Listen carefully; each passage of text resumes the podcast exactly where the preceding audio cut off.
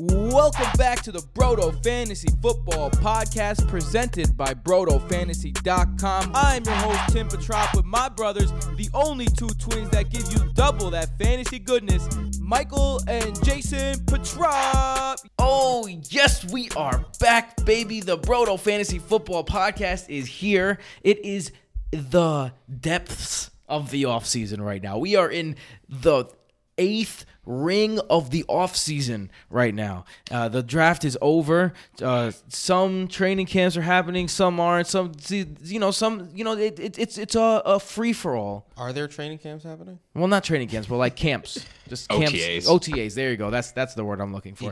I don't even care to say the right name. That's how deep we are into the offseason. And the two voices you hear that are correcting me is, of course, my bro. One of the greatest guys. That's right. I said it again. This is take two. One of the greatest guys, Michael, and another great guy from the north, Matthew Ward. What's up, fellas? What up, Tim?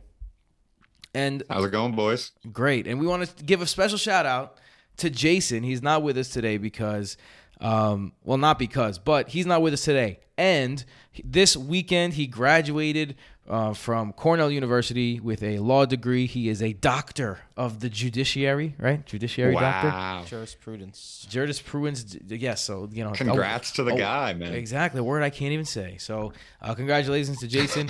and you know, the, the work never stops. He is studying for the bar right now, and that is why he's not with us. So, th- that that sounded morbid. That is Yeah, why you he's keep not present. It that way. It's very That's why he's not present. Um, but we got Matt, we got Michael, and we got some fun to be had in this episode because we are deep in the off season. And what are you talking about if you're not having some fun at this point? So we have the storylines and hot takes for the 2022 season coming up, but we also have some news and notes because it's never not uh, NFL news time. Of course, not only are you getting this podcast wherever you may be listening, but you could also get this podcast on, just in my humble opinion, uh, you know, this no bias whatsoever, no bias. It's just my humble opinion, the greatest app ever made in the history of the world of all time, the Fantasy Football by Brodo app.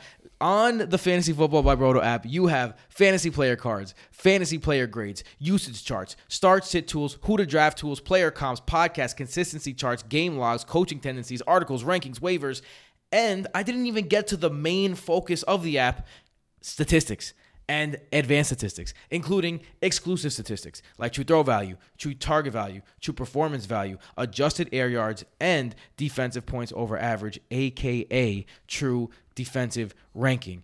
And there's so much more. It's not even funny. And it is free right now. If you are listening to this podcast and you have not downloaded it yet, what are you waiting for, man? The Fantasy Football by Brodo uh, app is available now. And the reason why it's available for free is because of our lovely, lovely people over at patreon.com. Those people are going to get be getting this episode day early. And they get so much even now in the off season there's so much extra that we could have. Mostly it's the discord and the amazing community that is going down in the discord right now. But we have brodo leagues being set up soon. Come be in the be in the uh, patreon. I was gonna say discord. Be in the patreon and you can get access to brodo leagues and build a community. You ever play in leagues where just like i don't really know half these dudes and they don't want to trade and no, if you're in a Brodo league, you're in a poppin' league.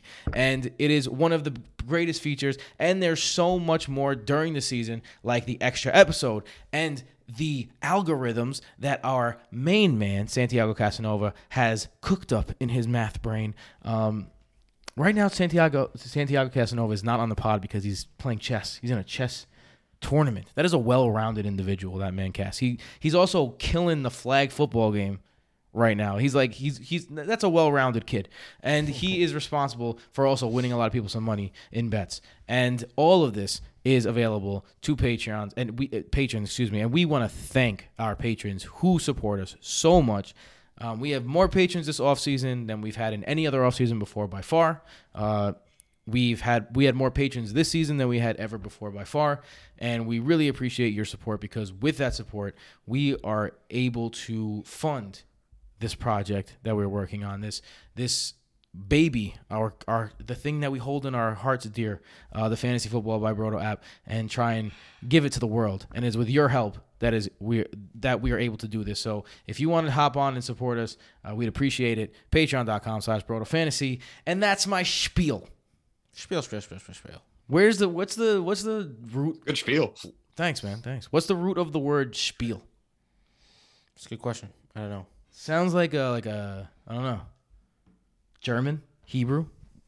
I Let's- can, I can see German or Hebrew. I can see Hebrew. Yeah. What do you think, man? There's a lot of sh in sh in Hebrews. Yeah, but yeah, that's true. There's a lot of, but there's a lot of that in German too. My wife's German. There's a, there's a, there's some of that st in German. I don't know. Someone tell There's us. some of the sh. Someone tell us out there. Tweet us at Brodo Fantasy Siri, on Twitter. Spiel. Yeah, boom. Um, yeah, so let's get into this news, all right? Because or else we're just gonna talk about the word spiel all day. We, we are Greek, so it's it's very much like uh, like oh, you know that word's Greek. Oh, you you know that word's Greek. Um, when we were growing up, uh, by Spiel, by the real Greeks. late 19th century from German Woo! language. Boom. Wow, popping off. We, work, getting started. We're getting started early. My my in laws will be Started be. with the language flexes. my in laws would be so proud of me right now. I'm just What saying can't that. we do? I can't even stress how important this is. All right. Speaking of important stuff, uh, let's start with uh, something that could be fantasy relevant, and, and not only just a little fantasy relevant, could have some impact. And that is the Saints adding an offensive weapon. Jarvis Landry headed to New Orleans. Matt's New Orleans Saints, if you didn't know, New Orleans Saints fan. Um, so I want to get your take on this right off the bat, Matt. How do you feel about Jarvis? Do you think it's just like, eh, like what? What is your temperature on this move? As an NFL fan and a Saints fan, I think it's great for football. I think it's great for Jarvis and great for the team. Uh, fantasy relevance is a little off-putting. I think he probably had a bigger role set for him when he was in Cleveland. Um, kind of, you know, with OBJ getting faded out of that offense the way that he was, like Jarvis was really the only receiver in that offense when he could stay healthy. So I think he's going to take a tertiary or secondary role um, behind a healthy Mike Thomas. Um, but that's something that maybe we'll get into uh, a little bit with the spicy takes later on, in my opinion, on Mike Thomas lately. Oh, oh. Um, but uh, Ooh, because I yo, I really want to know because I was about to ask this question because I got offered Michael Thomas for a late first round pick in one of my dynasty leagues. So I'm so you can hold on to that, but I'll be curious to see how you're feeling about Michael Thomas and if that would have been uh, a trade worth exploring. Because I ended up, I ended up, uh, it's it's still pending. So uh, you might swing me in one way or the other. Uh, Matt is my is my personal dynasty coach. I just I just want to put that out there. Every single trade that I've ever done in dynasty uh, since I've known Matt, I've done with Matt's blessing, um, except except the one that Matt and I actually did together. Yeah, I guess that one was with Matt's blessing too, technically. yeah, I mean, I was I was good with it. Michael, how do you feel? I think I'm. I, I kind of agree with Matt here in that, as a football fan, it's a cool move. It's a good move. I mean, Jarvis going going back home, and he uh, it's a good addition for the Jameis, the now Jameis Winston led New Orleans Saints. But this, from a fantasy standpoint, I absolutely hated it. I mean, it's clearly not great for Chris Olave. It's clearly not great for like Michael Thomas, Alvin Kamara, because Jarvis Landry is going to command targets 100%. He's not signing with the Saints to see three targets a game. Like this dude is going to be commanding, I'd I'd guess like five to eight targets a game. I don't see him being a 12 target game hog like he was at times in like Miami and in Cleveland when OBJ was out and such. But he's gonna be in there demanding targets. I think Chris Olave is really the might be end up being the odd man out from a rookie impact perspective. Like he'll probably have big games. I just don't see him having those like seven catch, eight catch games. I could see more like three catches, 85 yards and a touchdown in the games where he actually is like fantasy relevant. And someone's yelling at their whatever they're listening to this on, saying, "But Jarvis Landry's a slot receiver and Chris Olave's on on the outside. Like, what are you even talking about?" Um, you know, you're talking about from a target perspective and just share of the pot in general. Yeah, I mean, Not not basically like Chris Olave and Jarvis Landry could be on the field at the same time. It's not like Jarvis Landry's going to take Olave's position. Yeah, I mean, I- I assume they'll all be on the field a decent amount together, but they're still not going to be uh, unless Jameis Winston comes out slinging, leading the league in pass attempts like he was doing that one year where he what did he throw like over 20 interceptions, but 30 also and 30. yeah, 30 and The 30. 30 30 30 30. club. Yeah. he's for, yeah, 30 Unless he's 30. 30 30 Jameis again, uh, it's, it's going to be a interesting. Well, he does have 20/20 vision now. So maybe 30 for 30 30 Jameis is in the past, but that that's uh, to agree with Mike a little further and kind of touch on that too. Is it's so hard to predict what the Saints are going to do. Last year's offense is like not only is it last year, but it was Taysom Hill at quarterback. It was Marquise Callaway leading the outside for the receivers. It was Sean Payton still calling plays, and all of those things are not the same anymore. So it's going to be interesting how they, I guess, turn up or don't turn up their pass volume. And if they do, I think all three receivers could be relevant, um, but in a sense where they're all relevant below their ceiling. I, I feel that. I, I feel what you're saying. Yeah, like too too many cooks in the kitchen. The classic fantasy dilemma. Matt knows about that in real life too. Get out of my kitchen. Matt's a chef, by the way, if you didn't know. He doesn't only chef up the the great takes that you're about to hear. He also chefs up some solid food, which I which I've yet to taste, and I'm looking forward to the day when that's gonna happen. I'm uh, It's going to be a 'Cause- phenomenal meal. because Instagram, yeah, I, like I could almost taste it through the screen. To be honest. Uh, anyway, um, now that I'm mad hungry and my mouth is watering, um, so Deshaun Watson. It's it's it's interesting to talk about Deshaun Watson because I want to say interesting. Interesting is the, the wrong word. It's um unfortunate the way that we have to talk about Deshaun Watson because on the one hand, this guy is being evaluated for some like really fucked up shit um, that he did.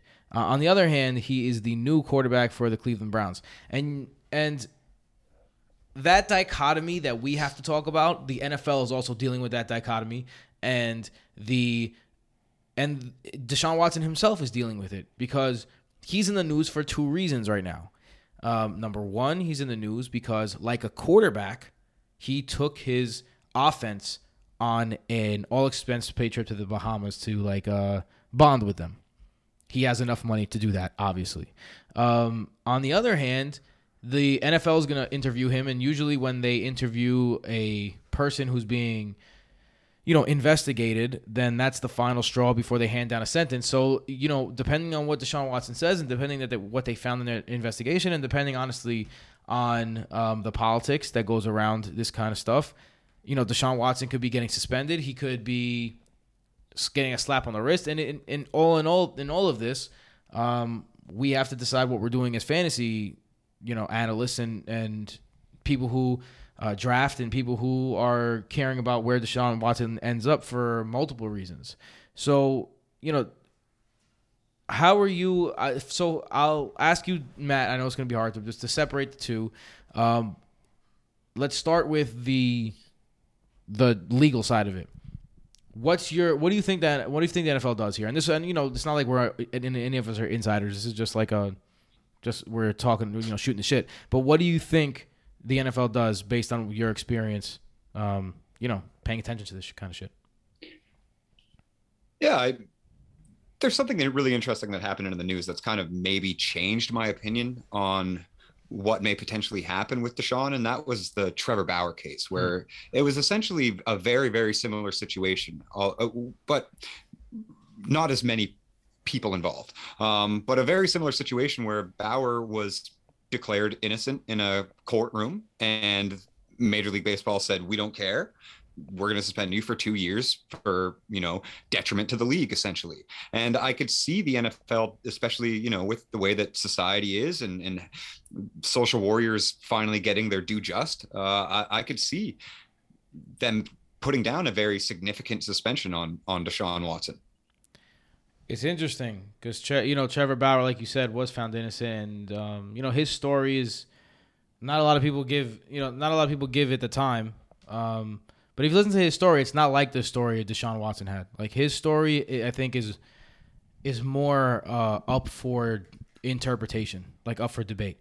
This one person doing this one thing. Right. He he says she's crazy and she's making it up. She says no, he's not. Like that's more whether whatever side it is, like it's more reasonable than this dude did a lot of shit to a lot of to a lot of women. Like it's this is not one woman, you know. This is uh this is a this is a like a serial thing. So it's it's interesting because in you know it's almost it's almost I don't want to compare the two. It's, it's just such an awkward conversation, but like it's it's almost worse. It's, it's worse. Yeah. Oh no, I, I do no, I completely agree. And it wasn't I wasn't necessarily trying to compare the situations as far as like the morality of them by any means, but just in the sense that you saw a governing body of sports take legality into their own hands. It's interesting. Where they said we will remove your livelihood regardless of what a court decided. Yeah, man, it's it's it's interesting because like I think that what you said, like where I, I wasn't discussing the morality of it, that's what it is though. Because if you're making a, a, a decision outside of the courts, you're making the moral judgment as the governing Right. body, right? So you it is it is an issue of morale. It's crazy, um, but despite that, you I mean, is there any is there any positives outside of that? Like if you just now, all right, let's cut that off and now let's talk about football. Michael, how, do you think there's any positives about him like taking his teammates to the Bahamas or whatever? I mean, I think it's just him trying to be like a regular guy, you know, and like trying to mesh with this team. But the fact that he, uh, one Baker Mayfield didn't go, which is funny because obviously why would he go? But Baker Mayfield, if he ends up like starting the season as a quarterback, or if Deshaun Watson gets suspended a year or two, uh, it's going to be very interesting. To Ian what happens with Rapoport, Ian Rapoport said that on on Pat McAfee this week that it makes sense that that Baker Mayfield will be the Week One starter for the Browns. And I'm just gonna remind everyone for every single week that A I'm on this pod pod. that I called this like a month and a half ago. You did.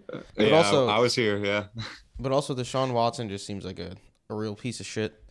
Again, I don't know all the facts, but then you know, I saw today that something came out where they legit shared like a text where he went to get like a massage at a massage parlor, and he like exposed himself, and the girl started like crying after, and he like texted her like confused as to why she was crying and apologized that she started crying rather than apologizing for like exposing himself because he couldn't wrap his head around her not wanting that to happen.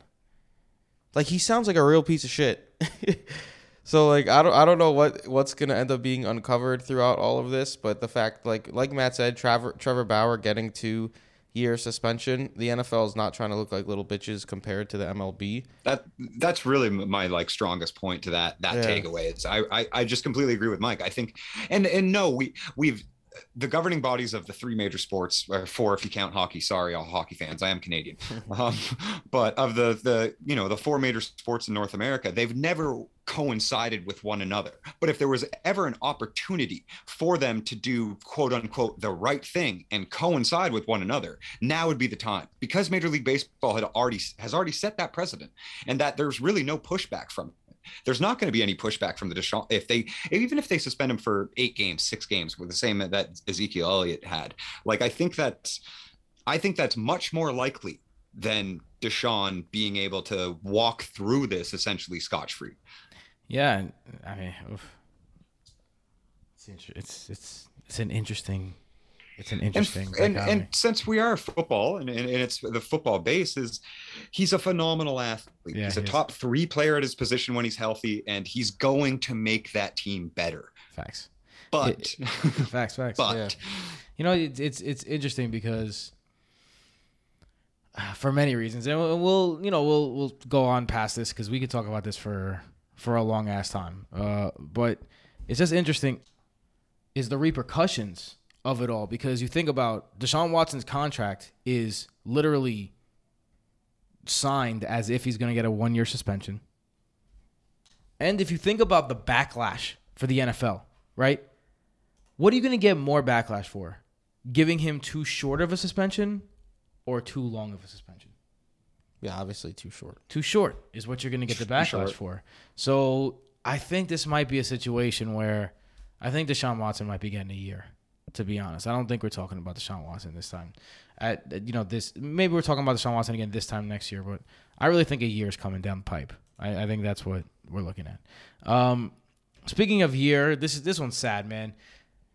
I don't know if you read Matt. Did you read the Tarik Cohen uh, Players Tribune article? Oh man, yeah, I did. Bro. like I'm t- tears. I know, man. Really, really fucked up was what happened to Tarik Cohen. Um, go check that out. You should hear the words coming from him, not me. But um, yeah, absolutely. Also, Very well written. and then make sure you get to the end because the editor's note, you know, rips your heart out even further. And then Mm-hmm. if if you already weren't your heart wasn't already ripped out, you know, Tarik Cohen ruptures his Achilles on on his comeback trail. That's probably it for him in terms of the NFL. Um, Yep. This is now the second straight injury, and you know he's already small to begin with. So, um, you know, this is probably the end of Tarik Cohen. But I hope he finds And uh, peace, peace and happiness. Yeah. and he was training on his own time too. Like it was literally on his own field, on his own Instagram live, kind of trying to get a little bit more hype. Like, check me out, I'm healthy because he got cut by the Bears. He's not on an like he wasn't he wasn't injured or while training for an NFL team, which just like to me that just compounds the man like all he all the effort that he put in and he put it in on his own. You know, like with no help from anybody. And that to happen to him is just absolutely brutal. Like No, I agree. I mean, it's super sad. It's a it's a terrible situation that Terry Cohen got put into. Like basically all the circumstances. You watch, read the article, and you'll you'll understand. Like Mike- it's, it's Mike- even too much to like discuss. yeah, you Trying to go through all of it. you must feel it even harder than most. Yeah, Terry Cohen is a is a twin Yeah. as well. I mean, yeah, read the article, but it's uh it's devastating for him to uh to now get injured again after like getting his way back to where he was and especially now he doesn't have a contract either at this point. It's it's upsetting. Tarik, we're on your side, man. If you want to ever be part of the World Fantasy Football podcast, you let us know. Um, Irv Smith running at full speed. He's in a pretty interesting situation because he was kind of the sleeper uh, guy who's going to pop last year, and then two things happened. First, his coach came out and said, "Nah, nah, nah, nah, nah. Irv Smith, fuck that guy. Look at this guy, Tyler Conklin, right?" And then he gets injured. So Irv Smith's stock last year was more up and down than Target. Am I right, stock nerds? Um, so you know, Tariq. So Irv Smith running at full speed now looks like he's ready to make a full recovery. Different coaching staff, um, but basically the same offensive personnel. Mike, I'll start with you because I keep asking Matt all the questions because I'm like facing him on the computer. Um, how do you feel about Irv Smith? Is he a guy that you're you're keeping an eye on? Look, I like Irv Smith. I also think it's uh May and I hate these headlines. like Parris Campbell says he's 100%. What's he supposed to say? That he's Like, what is oh. Parris. Campbell supposed to say? He's been 100% many times in his career, and he's yet to play more than like three games.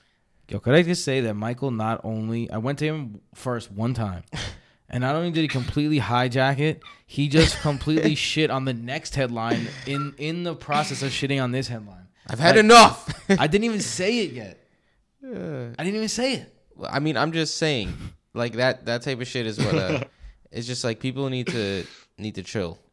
No, it is May. Like there, there is a little bit of come down time. I, I mean, when you see, the problem is when people overreact to that stuff. When they're like, Irv Smith running 100, percent he's he's the new, you know, he's going to see 10 targets a game or eight targets a game. We're talking about a tight end here, but there is something kind of interesting in that, like Vikings are running the same personnel, exactly like you said, like meaning they didn't add wide receiver depth. They didn't add anybody to catch more passes or to take targets away or to earn targets when an aging Adam Thielen is coming off an injury, right? They like the team that they have. So Irv Smith might be something that we thought he was going to be last year, this year. But again, I'm I'm 100% with Mike there. It's May, man. Like I, I want to see him run 100% of his routes on the field. Yeah, let's get to let's get to like preseason first before we get like super hyped for Irv Smith again. But I know like I already saw someone. I'm not gonna I'm not gonna shit on him now because it's early. Let them do what they want. But like clout chasing on Twitter and tweeting things like Irv Smith top ten tight end. You saw it here first because it's a win win situation. Either Irv Smith ends top ten and you could call back on it, or he doesn't end top ten like nobody really expects to happen, and that tweet got lost in eternity, and no one's gonna ever bring it up again. It just things like that. That's what most people are doing on fantasy Twitter these days. Uh, where where do we even start in this segment? Irv Smith. Irv Smith. I like the prospect of Irv Smith this year. Michael guaranteed top ten. You know what? You heard it here first, folks. you heard it here first. You heard it here second. Um, Parris Parris Campbell uh, is fully healthy, but Michael already told you that. Uh, yeah, I don't trust Parris Campbell. Yeah, I'm sorry. I forgot as I can Parris. Campbell Yeah. was on the docket because I don't think we really should be discussing And- Parris Campbell. All at right, this moment. last storyline before we get into these hot takes. I mean, uh, last uh, not that was not it. Last news item before we get to storylines and hot takes. There you go, Tim. You get it together, kid. Um, Attaboy. Dalvin Cook has been taking snaps at wide receiver during OTAs, and I'm going to tell you this: when Matt told me, because we were, we, you know, we were putting together the headlines before the show. When Matt told me uh, this one, he told me with excitement. This guy was, this guy lost his mind. So I'm gonna let you, I'm gonna let you uh, start this one off, Matt. tell us about it. Well, preface it with it is May. Yes. So preface it with that first. But again, it, it kind of just to reiterate my point is the Vikings didn't add anybody. It's it's Justin Jefferson, it's an aging Adam Thielen, and it's Ihmir Smith Marsette. Like that that's the receiving core. Um, and Cook has been running a lot of routes um, from the wide receiver and catching passes from Cousins and OTAs. And he actually was the one that shared it like as a news piece, like I'm running at wide receiver this year. Watch out. So Cook, you know, he's he's obviously a great pass catcher. He's a great running back. I think the Vikings have good depth in the backfield. We've seen Mattison can step in and, and handle a full workload for multiple weeks at a time and put up really good numbers. Um, you know, they added Ty Chandler, who we kind of like, or I kind of like as a as a stash. But yeah, it, ta- taper expectations at this time of the year for any news. But I think that's really interesting, and and it, much like I kind of had a bit of a positive vibe about Irv Smith, I think there is a legitimate opportunity that if the Vikings in their new coaching staff up the passing game to try to up the scoring, like we saw them lose eight games by one score, Mhm. try to up their scoring, um, then Dalvin Cook's going to be a big benefactor of that. All right, so let's get into our segment then.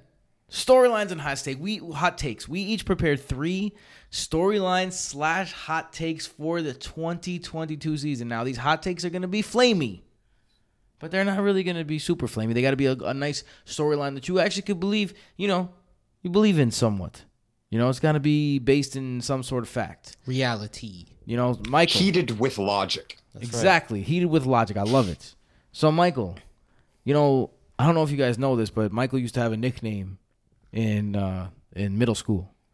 Uh, he used to walk around, and he used to his hair used to p- spike up, but not really spike up. It used to be like it looked used to look like a flame. So they used to call him Johnny Johnny Flame. And Michael used to walk on the hallways in, in middle school, and his name was Johnny Flame. So Johnny Flame.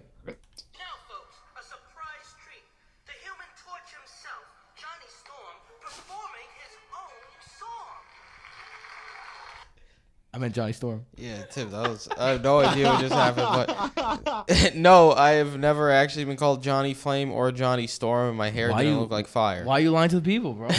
Why are you lying, bro? It was an odd joke behind the scenes. We paused for like three minutes for Tim to find that video. None of it makes any sense.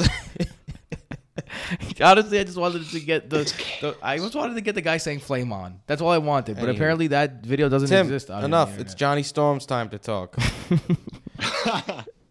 well, hot All right. takes. What are your hot takes? My first hot take. We're a fantasy show, folks, so I want to keep it fantasy for the first one at least. No shit.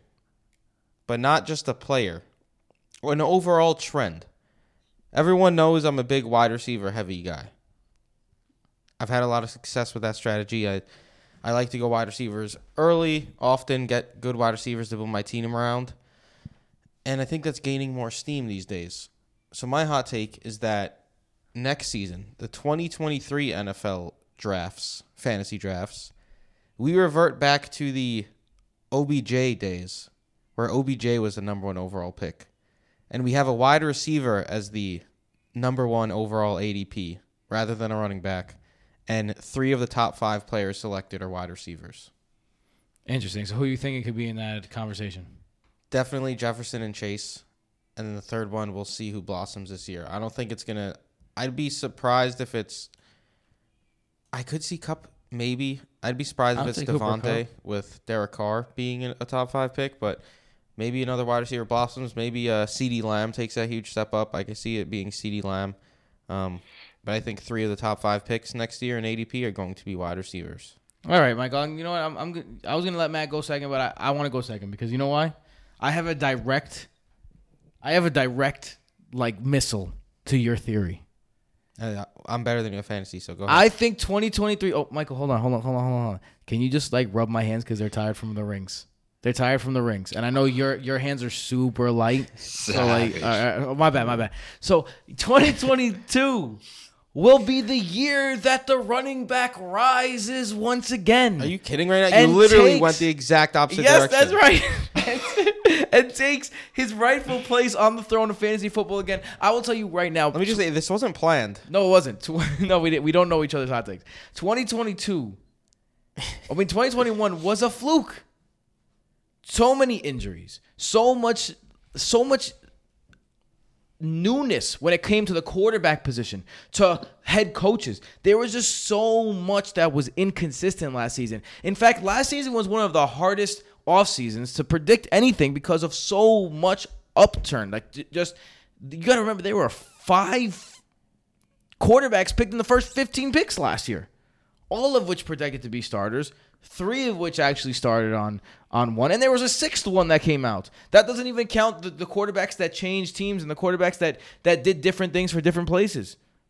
Matt Stafford, Joe Burrow coming back. Th- There was just so much newness, and and there was a turning of the guard, or a, a, a leaf turn. I, th- I feel like with Tom Brady's retirement, that was the last straw of a dying, uh, the dying old generation.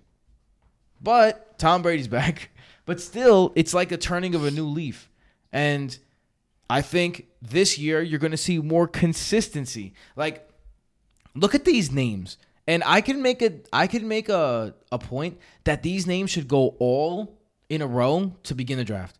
Jonathan taylor dalvin cook christian mccaffrey Derrick henry austin ekeler. You're gonna this is gonna be i think it's only may but i think this is gonna be the first year where i don't talk shit about joe mixon najee harris has a ridiculous amount of work. Nick chubb. Saquon barkley has a not De- d'andre swift in his third season. Aaron Jones in a Davante list offense, Cam Akers coming back, J.K. Dobbins coming back, Travis Etienne coming back, David Montgomery, Breece Hall, who I'm going to talk about later, and I even I even mentioned Leonard Fournette, James Conner.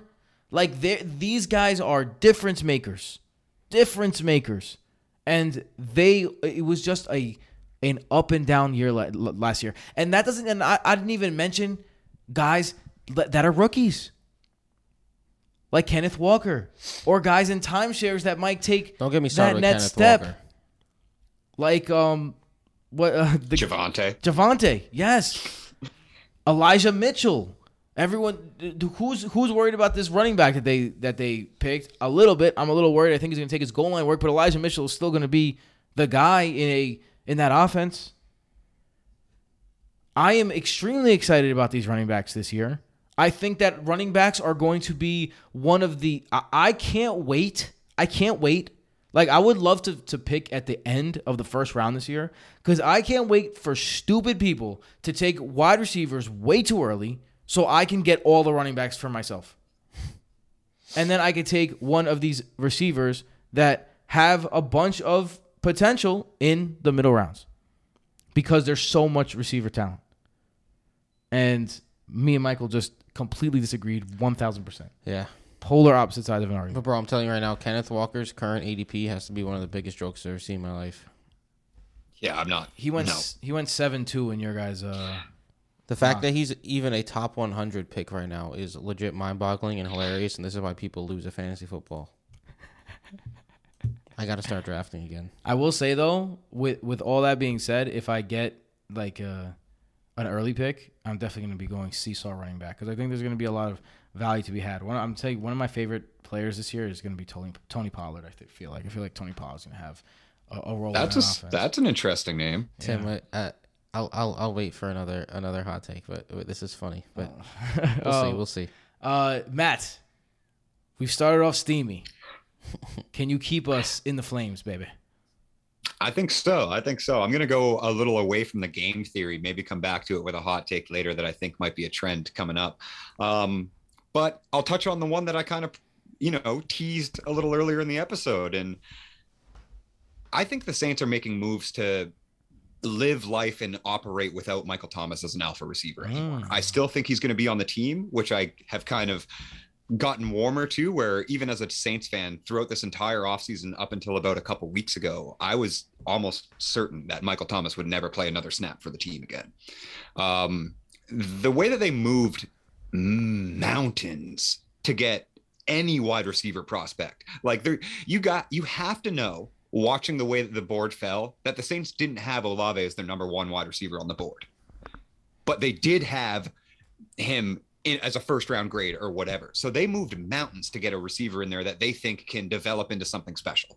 Um, they brought Jarvis Landry in. It, it is a minimal contract, but he'll get paid more. I guess it's three million, but with three million in incentives as well. So a six million dollar prove it deal. He'll. I've seen the incentives; they're very low. Like expecting what we said earlier to occur. I think Jarvis Landry will have a role where he maintains six or seven targets a game and should be able to hit those incentives. So it's a six million dollar deal, which isn't like, oh, we're we're afraid that this guy is not going to be able to produce in in Thomas. But I do think it's saying something. I think it's saying that we need to bring in a rookie wide receiver receiver for life afterwards. We need another big bodied guy that can run short yard slants and take it to the house. Like Landry and Thomas are such similar players too, which is where things get really interesting when you start thinking about how that offense is going to function. Um, so yeah, I, I don't really think that Michael Thomas is going to finish as a top 12 wide receiver. Uh, it, even if he plays an entire healthy season, I think that ankle is a serious concern, especially when you think about the way that he wins and the way that he gets separation is off of really quick cuts. Um, yeah, I'm, I'm very concerned for Michael Thomas's fantasy future and unfortunately for my team's future without him. So I'm guessing that you would advise me to not trade my first round pick for Michael Thomas. Yeah, that's where that was coming around. And I mean, a late pick too is like I was buying a lot of Michael Thomas on the downturn, but I was getting it for like a second or a second and a third for people that were really like stingy about it. It's like whatever, I'll toss in a third, give me MT. Um, a first round pick with the way that variance works too, like you could have the best team on paper. It's one injury away from you finishing first or finishing fifth and still making the playoffs. And if you have a top seven pick in 2023, you have a legitimate franchise altering asset. Hmm. Mm-hmm. It looks like I'm not accepting this this deal. No way. Yeah, I, it's it's tough, and and I mean it's tough to know that MT isn't, and it, you know there was a, a big circular thing where it's like he was valued way too low on all of the market consensuses like keep trade cut and the DTC calculator.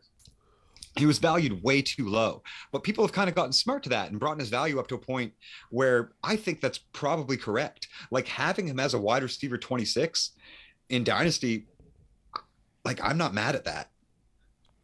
It's it's it's, it's interesting because this is also a new coaching staff.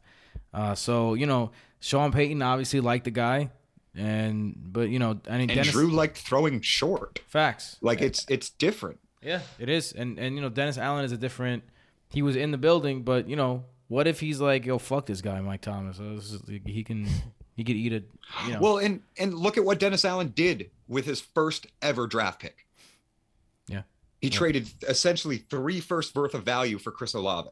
Like it might not be a fuck this Mike Thomas guy, but it's definitely like that's my wide receiver one, right? Like that's that's the kid. That's his kid. And especially because he plays the same role as Mike Thomas. Like if there's a a, a good you know, a, a good comp. Yeah, it's comp. Mike Thomas at the, yeah. the, Ohio State, like the come up, their you know yards per team pass attempt in college. They're very similar. MT's big, yeah. Like he's obviously bigger than Olave, but yeah, like they're the the same kind of prospect. It, it's essentially exactly, and it's essentially a thing where if Dennis Allen is playing it correctly, you're just gonna like it's a switch and swap. You're just gonna function in the same way, and now you have Mike Thomas. Like, do you know what I mean? It's Olave's should take over a huge role in his rookie season. Otherwise, that was a ridiculous waste of draft capital. Oh boy, it's not a like that's not a position where you just develop a guy slowly. yeah.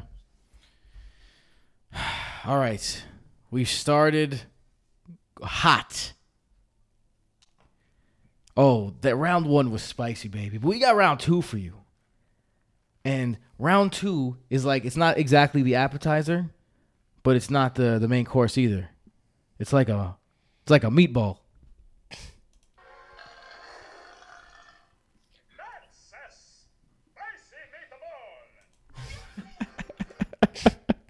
I fucked up. Hey, again. hey, Tim. All right. Uh, Matt could, can't hear anything, so he's probably just like, "What the hell's going on?" Um. All right. So, uh, you know, let's uh, let's switch up the order a little bit right now. Michael. No, we're not switching up the order. This is the order we went in. But Michael, you go first because we haven't heard from you. I'll go first. My uh, my second hot take. This is funny, Tim, because this is what I was uh, mentioning about Tony Tony Pollard before. My second hot take is that Ezekiel Elliott reclaims his top five running back status. Wow. Whoa, I wasn't- That's spicy. I was expecting I the other like way. that. I was expecting Michael to say Tony Pollard takes over for Zeke. Bro, Ezekiel Elliott, in my opinion, his ADP is a joke. The fact that he's being drafted, you could get Zeke in like the third or fourth round right now, depending on drafts, is mind boggling to me. Uh, he, look, the the Cowboys have have an out after the season in the Zeke contract. They're gonna have to eat like ten million dollars in dead cap if they do want to get rid of him after this season. But they either get rid of him and cut ten million, or they keep him and pay him anyways for two more years after. But there's no reason at all not to keep running Zeke into the ground if you're the Cowboys. And I know everyone thinks Yep. Tony Pollard is a better player, and advanced stats may say Tony Pollard's more effective, and Tony Pollard looked like he had more juice last season. None of that is really debatable. But none of that has ever made the Cowboys say, let's play Tony Pollard more than Zeke. Zeke continues to be the main guy, and Zeke was pretty solid to start the year last year, and then he uh, he got hurt in week four and played through an injury the whole rest of the season. It's not like he was just straight up trash the entire season just because he was trash. He was also playing through injury, and we've seen Zeke, like even if he isn't one of the best running backs in the league anymore, if he's getting twenty plus touches a game, whether it's uh, rushes or receiving, maybe he gets even more receiving work next season with um, with Amari Cooper gone, then we could see Zeke reclaiming his role as a top five uh, running back. And it's not like Tony Pollard is going to be the guy stealing the touchdowns either. We just need Zeke to basically be average Zeke, and we could see him uh, being worth a first round pick this season again. So Zeke is one of my favorite picks currently at ADP. Spicy. Just spicy meat the bowl. I mean, I, I would love to get me some Zeke in the third round. That's it. That would be the perfect opportunity if I can get like. this is gonna sound like blasphemy. If I can get like Joe Mixon, and then like, uh, The man loves Mixon now. I mean, but I'm thinking about like late round running backs, or if I can get like an Austin Ekeler, and then I can get like a wide receiver one that would be in the second round. Someone help me out thinking this off the top Or my you could head. even get Saquon in round three these days too. Sometimes. Yeah, but I'm not trying. If I could, if I could do, you know what? Was, let's say this: if I can do Austin Ekeler and then on the turn come back get CeeDee Lamb, and then come back and get Zeke, I would love that. In fact, the reason I would love that is because of my second hot take transition master. What? What? What? I think CeeDee Lamb is about to break fantasy football. CeeDee Lamb is about to go CD ham on every single person. CeeDee's and nuts. Break out. Bars. Got CeeDee's him. CeeDee's nuts exactly because CeeDee is about to go. He's about to steal fantasy championships faster than he stole his girl's phone. Stole his phone from his girl's hand on fantasy day. Ours. Draft all right, on night? draft day. I'm fucked that up, but it's bars anyway. All right, all right, Michael. Because CeeDee Lamb, I don't think you guys remember because no one's making a big deal out of it. I actually heard on a fantasy podcast that I respect. Oh, you know, Amari Cooper is gone, but you know that shouldn't really big. What the hell are you talking about? Amari Cooper led the team in snap percentage. He was just behind CeeDee Lamb in target percentage, and CeeDee Lamb only had 18.5% of the targets last year. That's it. He didn't even have 20% of the targets. He is going to go to the next level. He's in a prolific offense with a prolific quarterback, with a prolific running game. They just drafted to improve the O line that needed to be improved. Now, is that a guarantee? No, but they at least put the resources towards that. And the Cowboys always have a pretty good offensive line. On top of that, they're a good defense. This is a good team, and they are going to score points. And CeeDee Lamb is going to have to fill a Giants gap. And and by the way, you have an unproven rookie on the other side, and you have a Michael Gallup who I don't even think is running at full speed yet. Shouts to Parris Campbell. So like, so like, I don't know why people aren't talking more about this. You know what it is? It's the it's the hangover. This is something that gets fantasy players every year, and, and it needs to end. The hangover where the guy last year disappointed. CeeDee Lamb was a disappointment for where he was being drafted, no doubt about it. But at the same time, he broke out. It was his second year, and he was on a high power offense, and he played well. And this year, he takes a step into that number one territory. Give me all of that. And not to mention, he's with a head coach that who did he make into a number one wide receiver who started as a number two wide receiver behind behind a very Jordy Nelson like Amari Cooper, um, Davante Adams. Give me all of that shit. I want to bathe in it. I want to. I'll give me. I want to eat all the lamb. All right. I want to make lamb no mint jelly, just lamb. By the way, if you put mint jelly on your lamb, me and you, we're gonna fight because mil- mint jelly on lamb is a travesty. I ain't want nothing but Dijon and breadcrumbs, son. Okay, I don't like Nice. mustard, but if you like mustard, I accept. For me, I'm Greek, so it's just salt, pepper, oregano. Salt, pepper, oregano, and lemon. CeeDee lamb, just like, Like, that. the French. like, it, it- uh, you know, if that's how the French do it, Yeah. I like the French even more nowadays. Boom. And my sister in law is French. I actually like my future sister in law. And man, I, I would like to debate with either one of those hot takes, but I honestly can't. Like nobody loves CeeDee more than me. Like you know that. That was that was how I got the job. Like um yeah, and, and I and I agree. I, I think CeeDee I mean if basically I'm not one for vacated targets. Like it- it's something that I don't necessarily subscribe to. It is a real stat though. So for people that say that it's false or just like patently wrong, it's a real thing. If Amari Cooper got 113 targets and he left, there are 113 targets that were vacated. Like that's a real stat.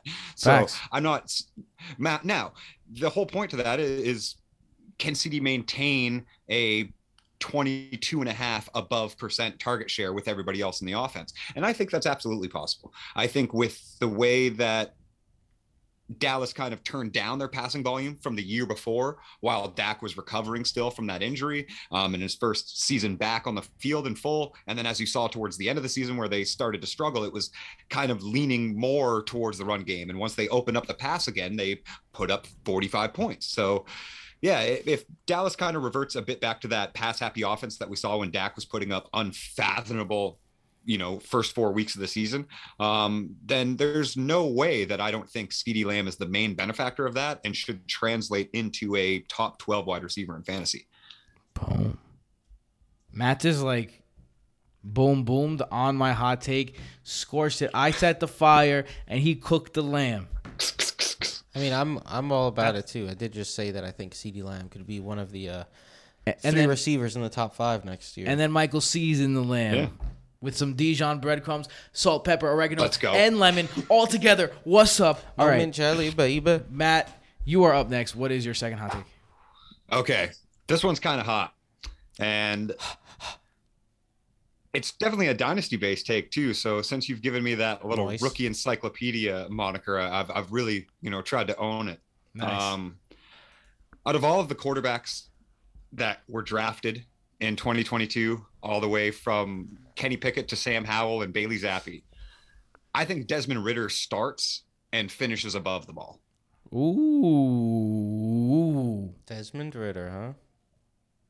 I think Desmond Ridder starts week one. I think he beats Mariota out. I think Ridder starts week one. I think the only games that Mariota starts are injury games.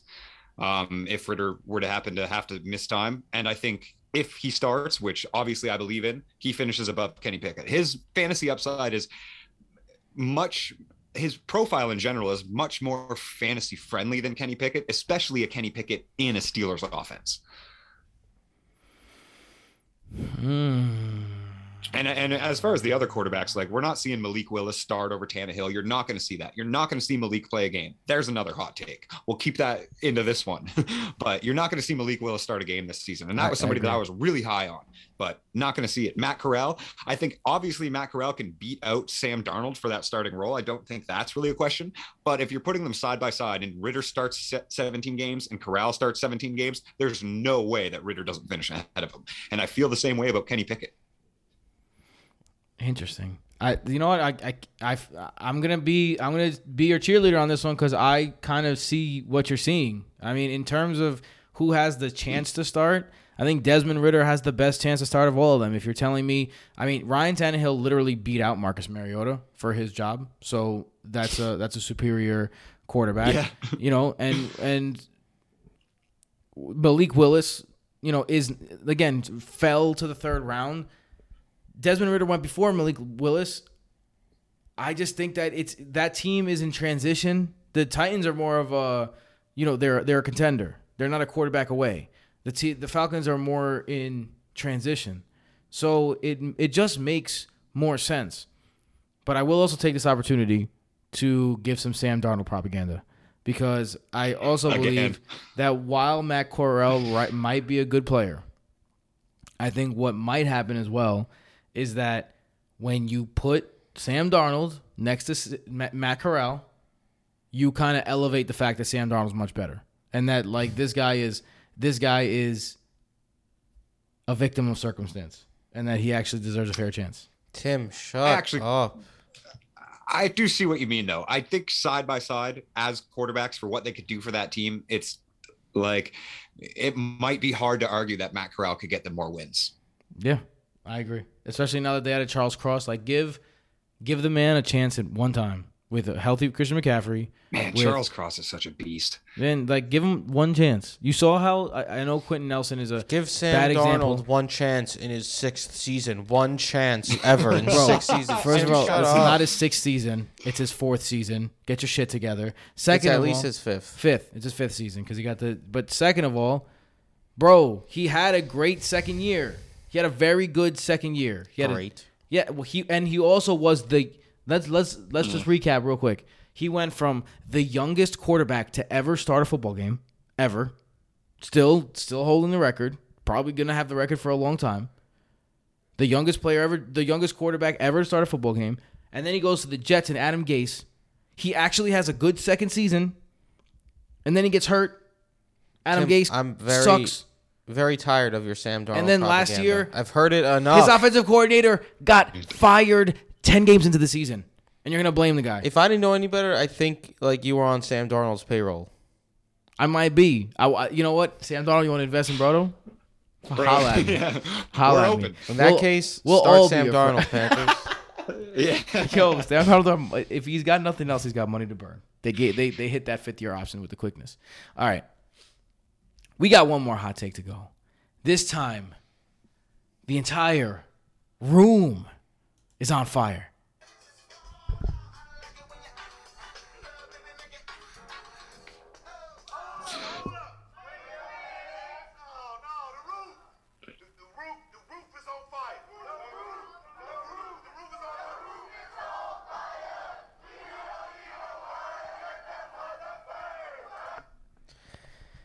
I'm glad we don't have to go through any of these any more of these transitions after this episode. You like that one? Like the roof is on fire and hot in here combined into one. The the hot in here video. I've never seen that in my life. Is that like You've never thing? seen the hot in here video? I've never seen it combined like that. Nah, that's just a that's just a that's just a part of the hot in here video. Oh, is it really? Yeah, so it's like a little skit in the middle. Wasn't it like Cedric the Entertainer? Is that who that was? Yeah, Yeah. one of the kings of That's great. comedy. Get it together, Michael. Get it together. Get your shit together. Cedric the Entertainer is a funny guy. Um. All right. So, Michael, Final ones? It is your final one. My final one, my final hot take is that Michael Pittman Jr. ends as a wide receiver three or worse this year. What? Yes. That's madness. the fact that Michael Pittman I'm tired of your Michael Pittman slander. The funny thing is, I loved Michael Pittman coming out of college. He college. really did. He wanted the Jets to draft I wanted him the Jets so to draft him bad. so bad, and then they got Denzel Mims instead, and we all know how that turned out. Apparently, think- Denzel Mims came to camp looking real good. I just shut up, putting shut up. just putting that out there. Denzel Mims and Sam Darnold are like your parents. You can't talk bad about them. but Nah, I mean, I don't really care about Mims. I'm just, say, I'm just, I'm just saying. but uh, yeah, Michael Pittman. Um, he's just the fact that his current ADP is wide receiver 14 is absolutely mind-boggling to me. I do not see this guy ending as a wide receiver one. I know Matt Ryan is uh is the QB in Indy now, but they're going to continue to be a run-first team with uh with Jonathan Taylor at the helm. I expect Matt Ryan to one. Matt Ryan has been on the decline for years now. Tim is like Matt Ryan's number one hater. He could he'll back me up on that. It's not like Matt Ryan is a huge upgrade from what Carson Wentz was last year. I don't really I am- expect him to be. I'm. Can I say something real quick? I'm sorry for cutting you off here, But Carson Wentz was not nearly as bad as people made him out to be last year. The problem is Carson Wentz was bad in big spots. So his bad got elevated. But he was not that bad last year. That team got hot in the He middle. threw four shovel interceptions. Do yeah, you guys he remember wasn't that? great. Yeah, I he, kept, he kept doing it. Am I saying he was great? I'm not saying that. But he also had like what a total of six interceptions. You know, like it, it was not like he played a bad year. Fair. It was a, it was a good offense. He played his role within the offense. Matt Ryan is a worse version of Carson Wentz in every way. Matt Ryan Okay, is worse than Carson Wentz. yeah, man, come on. But Matt, yo, Matt Ryan is worse than Carson Wentz. Look, One hundred percent. I you are better. are you talking off about at- right now? right at this All right, exact I thought you were like moment. comparing their careers for a minute. I No, come on, punch you in the bro. Come on. This, I'm, I'm This exact not moment, I think. Wentz and Ryan are likely comparable quarterbacks. I'd give Matt Ryan the slight edge, but I don't see this huge jump coming from the Indy offense from what we've seen from Philip Rivers two years ago and Carson Wentz last year. No chance. And Michael Pittman, yeah, he's a good receiver, but that's my issue with Michael Pittman is that I think he is just a good receiver. I don't see Michael Pittman like I don't watch Michael Pittman and I think this guy is a star or this guy has game-changing type abilities for an offense. I think he was just he was thrust into 100 plus targets and he may very well see 100 plus targets again. But look, I think this team is going to be run centric. They're going to spread the ball around on offense. Um, maybe Mo Alie-Cox or the tight end, whoever ends up playing tight end often for Indy has a big year since Matt Ryan typically really Kalani. likes to throw it to their uh, throw it to the tight end position. Um, but I just I don't see Michael Pittman having this monster season. Like being drafted as a top fifteen wide receiver is something I definitely can't get behind, and maybe maybe not top. Maybe he if he plays the full season like healthy, he'll end up being a top twenty four receiver. But I'm gonna say he'll be outside the top twenty four receivers in points per game. So points per game, not overall. Okay, all right. I, I yeah, you, You now see- you're, you're stretching You- the line. Yeah, a little. you see No, how I just Michael- don't think- you see how Michael did that. You see how Michael did I that. That's Michael. Pittman ended like This is why Michael wins the bets. Stop because he does things like that. What? He This was is wide why. receiver 17 in You're his second season. Look, you're smart. Exactly, and where was he in points per game? I gotta, I gotta pull this up. Let me open the Brodo app and check because it's easy to check those things on the Brodo app. Oh, cheap But just because he was wide Mike, receiver he- seventeen, what? He what saw 129 targets from Carson Wentz. yeah, I'm, I'm well aware. Two yards, 12 TDs. I will say 1,082 yards on that many targets. Still Yeah, he. The reason he got so much hype in the middle of the year too is because he got hot catching touchdowns as well. Yep. Touchdowns are not the stickiest. I mean, 12, 12 TDs is, is probably his absolute ceiling of or Yeah. six TDs is probably was- his absolute ceiling. If He I'm was honest. 27th in PPR points per game. Shines that a lot less shiny than 17th overall finish. I did a report last year of uh, points per game to overall finish report. I'm probably going to do that again this year, but That's, that's a really good. that's going to be That's highlighted. a really good one, actually. Go back in the archives and check that article out. It's actually awesome. Yeah. So why don't you explain to the people? I know we're getting a little late, but why don't you explain to people like what what the difference is, just in case Oh, they don't like know. Michael Pittman ended as a 17th overall wide receiver in terms of points among all wide receivers. Um, that includes every single game played for every single player, whether they played eight games or 10 games or the full season, like Michael Pittman did.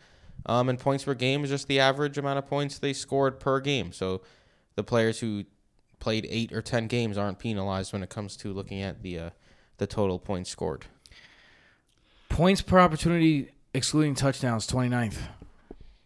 I I, I have, That's but I have you know he only had, he only had target six- value of 25th. Everything outside of overall finish, basically outside the top 24, and I think that continues into next Yep. year.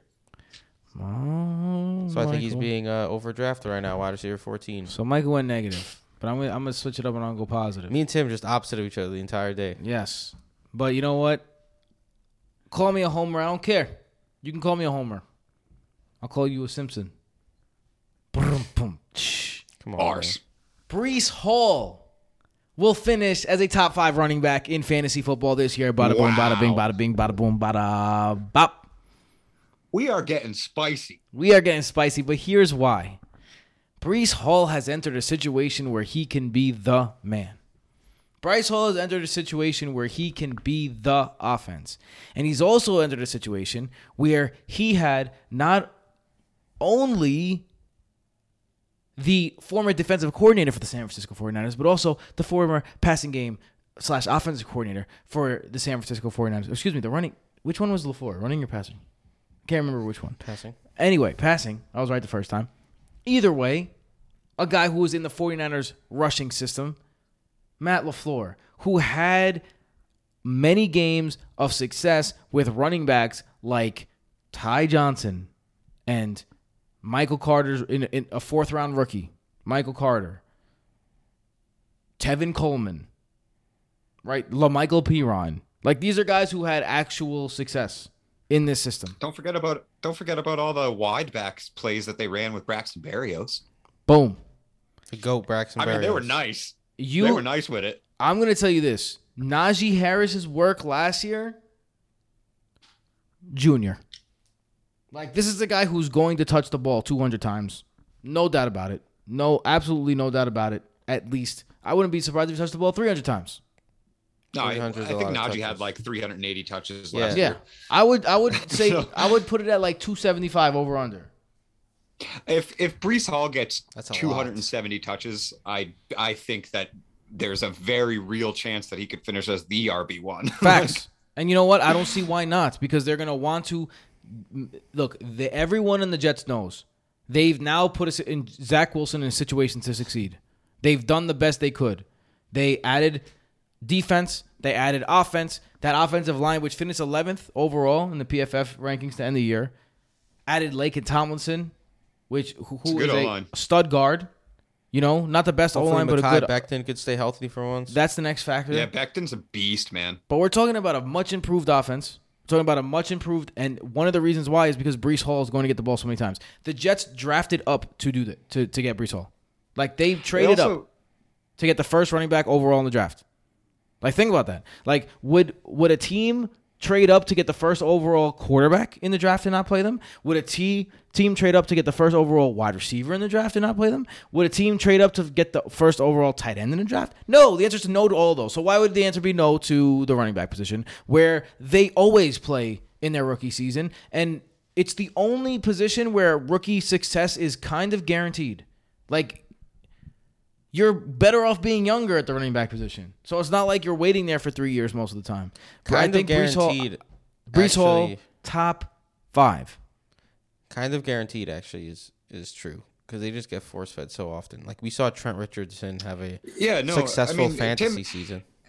there there's nuances to that, but Tim is on has a very good point where you see success above their expectation because they're especially in a position where a team moved up to get one. Um, uh, and not really a hot take, but like I think James Cook's going to get more touches than people think. For all the people that are like negative and down on James Cook, I think he's actually going to have a real role.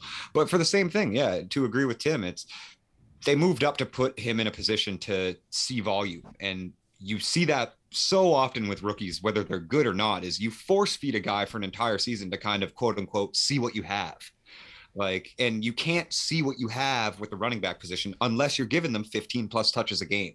It's one of those things where they can you know you wear a guy down or you wear a defense down over a game and then that's when your run game becomes wow we need a Breece Hall because now we can't move the fucking ball to run the clock out. So those matter for fantasy and I do think he's going to see a lot of volume. I mean, Najee Harris last year had 380 touches, and by all means, he was not a very good running back last year. No, No, matter was what stat you look at, besides volume, he's garbage yeah, he was Yeah. just a straight up like RB3 overall yeah, not a good running back really last year. And I don't want to jump to conclusions because like And that was a that was a maybe he could take a step up in year two, And- but it was a it wasn't and a good overall season from Harris. it was bad. It was bad at every efficient standpoint. For the haters that are going to come at me on social media, like he also played behind a bad O line, and efficiency Right. is definitely affected by how much room you have in front of you. Mm-hmm. But That's a factor. James Robinson played behind one of the worst O lines in the NFL in his rookie season. He was an undrafted free agent and finished with 300 yards over expectation more than Najee Harris did in his rookie season. So there's something to be said about that. Yeah, I'm gonna tell you this, and something I don't like Najee. something that's like super. not a super. fan either. I find it hilarious that he gets drafted in like the top five. But that's in, like, why. dynasty couldn't- startups. It blows my But mind. it's, why, it's though. volume. Volume is king. That's right. So, Still, I'm not. I'm not banking on that guy as my number one player in a dynasty league. Like, if you're drafting Najee Harris over someone like Justin Jefferson or Ja'Marr Chase, then leave the room. it's important to note too that when we're talking about these guys, we're not just talking about these guys and their talents. We're talking about their situations as well. So when we're talking about Najee Harris, we're talking about Naj. This was Najee Harris plus the Steelers O line, plus the Steelers defense, plus the Steelers quarterback, plus the, like that was. And can you say that the 2021 Steelers are that much better than 2021 22 Jets? Can you say that? Offensively, no, Yeah. You can't. absolutely not. You can't say that. No. So, you know, th- that's what I'm saying. And I'm gonna tell you some guys right now that are going before Bre- Breece Hall that I would 100% draft before uh, uh, after Breece Hall. I would draft Breece Hall over Ezekiel Elliott. I would You draft Hall over Zeke. Yes, I draft him over Cam Akers easily. I draft him over Javonte Williams easily. I draft him over Antonio Gibson. Um, I tra- I draft him easily over J.K. Dobbins. Interesting. And I, and I think I would Yeah, consider I I, would consider drafting him over D'Andre Swift. I don't think I'd. I wouldn't No. take him. That- over that would probably be my line right there, Swift. I don't think I Swift. would either. I think I And think Javonte, man, too. I, I still feel rough about, but the guys I'm yeah, taking I over would him. definitely draft him before. J- I would definitely draft him um, before Zeke. The, the Yeah. guys I'm taking over him are Jonathan Taylor, Dalvin Cook, Christian McCaffrey, Derrick Henry, Austin Ekeler, Joe Mixon, Najee Harris, Nick Chubb, Not Kamara. Alvin Kamara, Leonard Fournette, maybe Saquon Barkley. Maybe. So you're taking maybe I I Saquon, but not little- maybe Zeke. Yes. I, I just I just i I'm might not even be higher on Breece than you then. I'm not interested in really there you go. I'm not even I'm not interested in Zeke at the moment. Like I I want I would rather have a the upside chance on Hall. Well, Tim, than you're go talking about- Zeke. Redraft I'm talking about redraft. currently. talking Yeah. about this season. I would hope. Yeah. This season, this season, number one. Yeah, this yeah, yeah.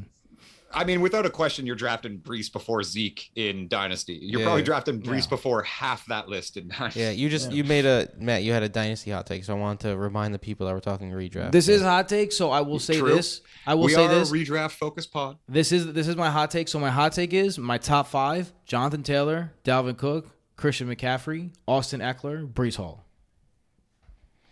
That's I'm- a list. I'm I'm knocking off Da- David Derrick Henry. I'm sorry, Derrick. Don't beat me up. Just because I want to see him stay healthy. interesting. Very interesting. If he stays healthy, he could definitely beat you up either way, though. Yeah, for sure. I mean, you know what? I change. I'm I'm scared, so I changed it to top six. Breece Hall's gonna be top six. Put Derrick Henry back in there. All right. Uh, last. Just a, a fear of getting stiff. yeah, just just a, a complete fear. Yo, Matt, I've said this on the podcast a hundred times, but I, I don't know if you've heard it. Have you ever seen Derrick Henry's high school stats? Oh yeah, absolutely. I yeah, one hundred percent. Good. If because I, I all of you people that are out there, if you have never seen Derrick Henry's high school stats, put this on pause. Although we're gonna wrap it up soon, so maybe not yet. Maybe wait till we're done, and then please go search them up because they are out of this world. You would think he played quarterback. You would think he played quarterback, running back, wide receiver, and offensive line.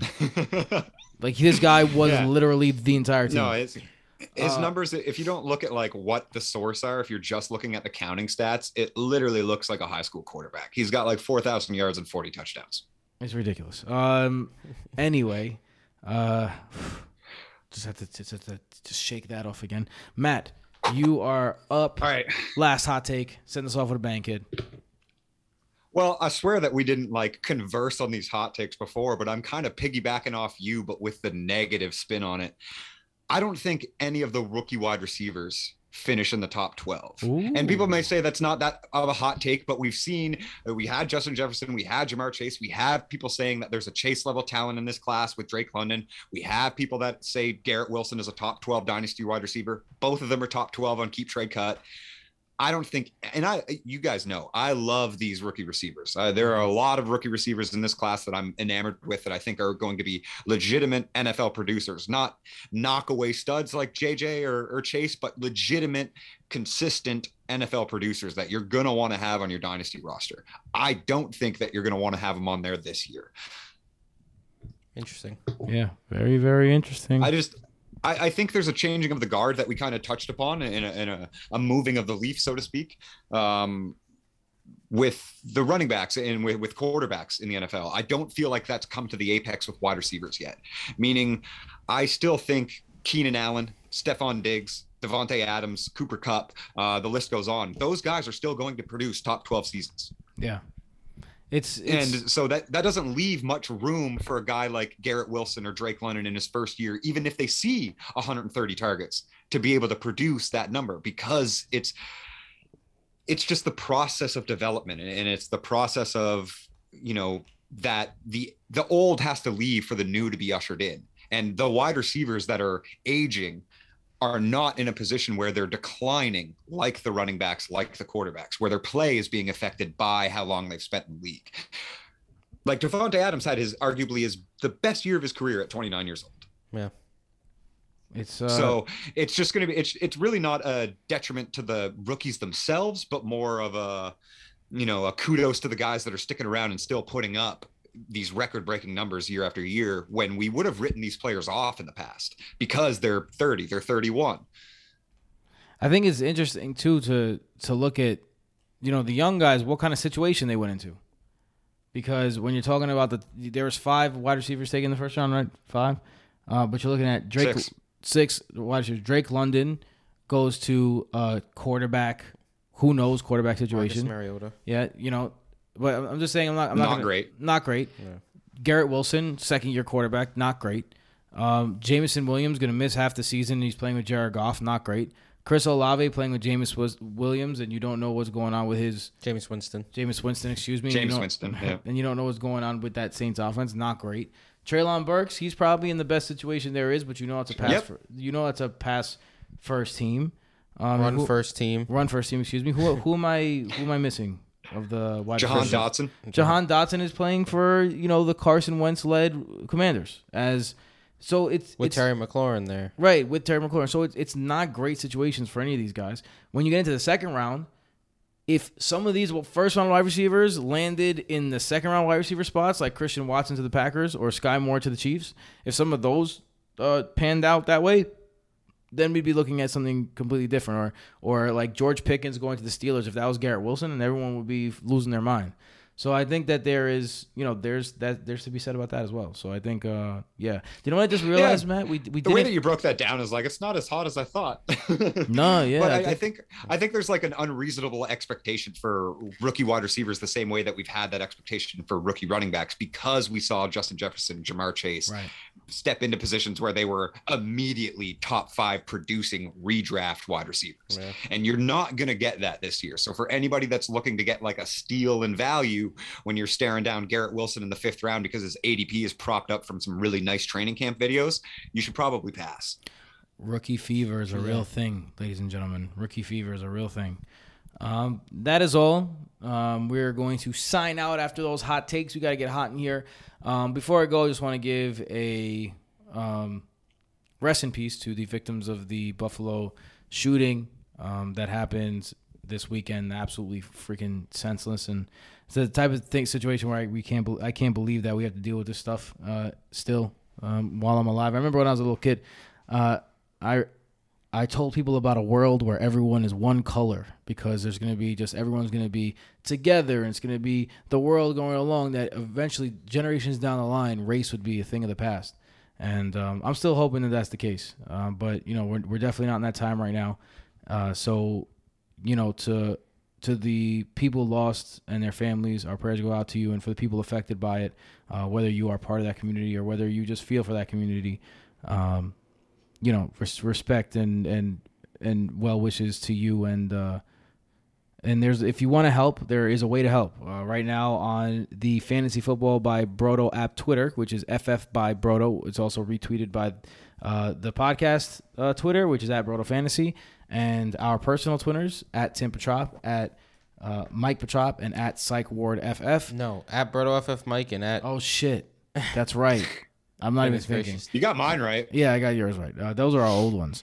But um, no, or the yeah, those are our old ones. Anyway, um, at Brodo But, FF Tim, yes. at Brodo FF Mike, um, you can go there and uh, a friend, uh, well, the sister of a friend of mine made this dope like art piece that's 100% a one of one. It's like a Wookiee in a Bills uniform.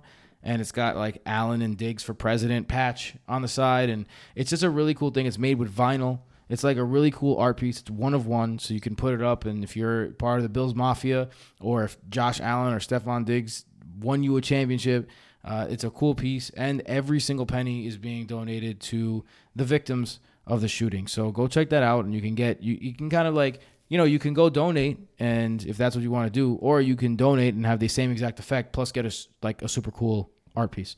So um, you know if you if you're so inclined to do that, please do. Um, and yeah, uh, Mac, where can they find you? You can find me on all social media platforms at PsychWardFF, whether it be Twitter, Instagram. I got a Facebook up too that nobody ever checks out. But yeah, at PsychWardFF, wherever you're looking. Michael. At Broad FF Mike. And I am BrotoFF Tim, I've been told. Um, Jason at BrotoFF FF Jason. don't forget at Brodo Fantasy on Twitter, Cass at BrotoFF FF Casanova. on Instagram, and on TikTok. TikTok. TikTok. TikTok. The clock goes. Goodbye. Later. I have no idea what I'm saying.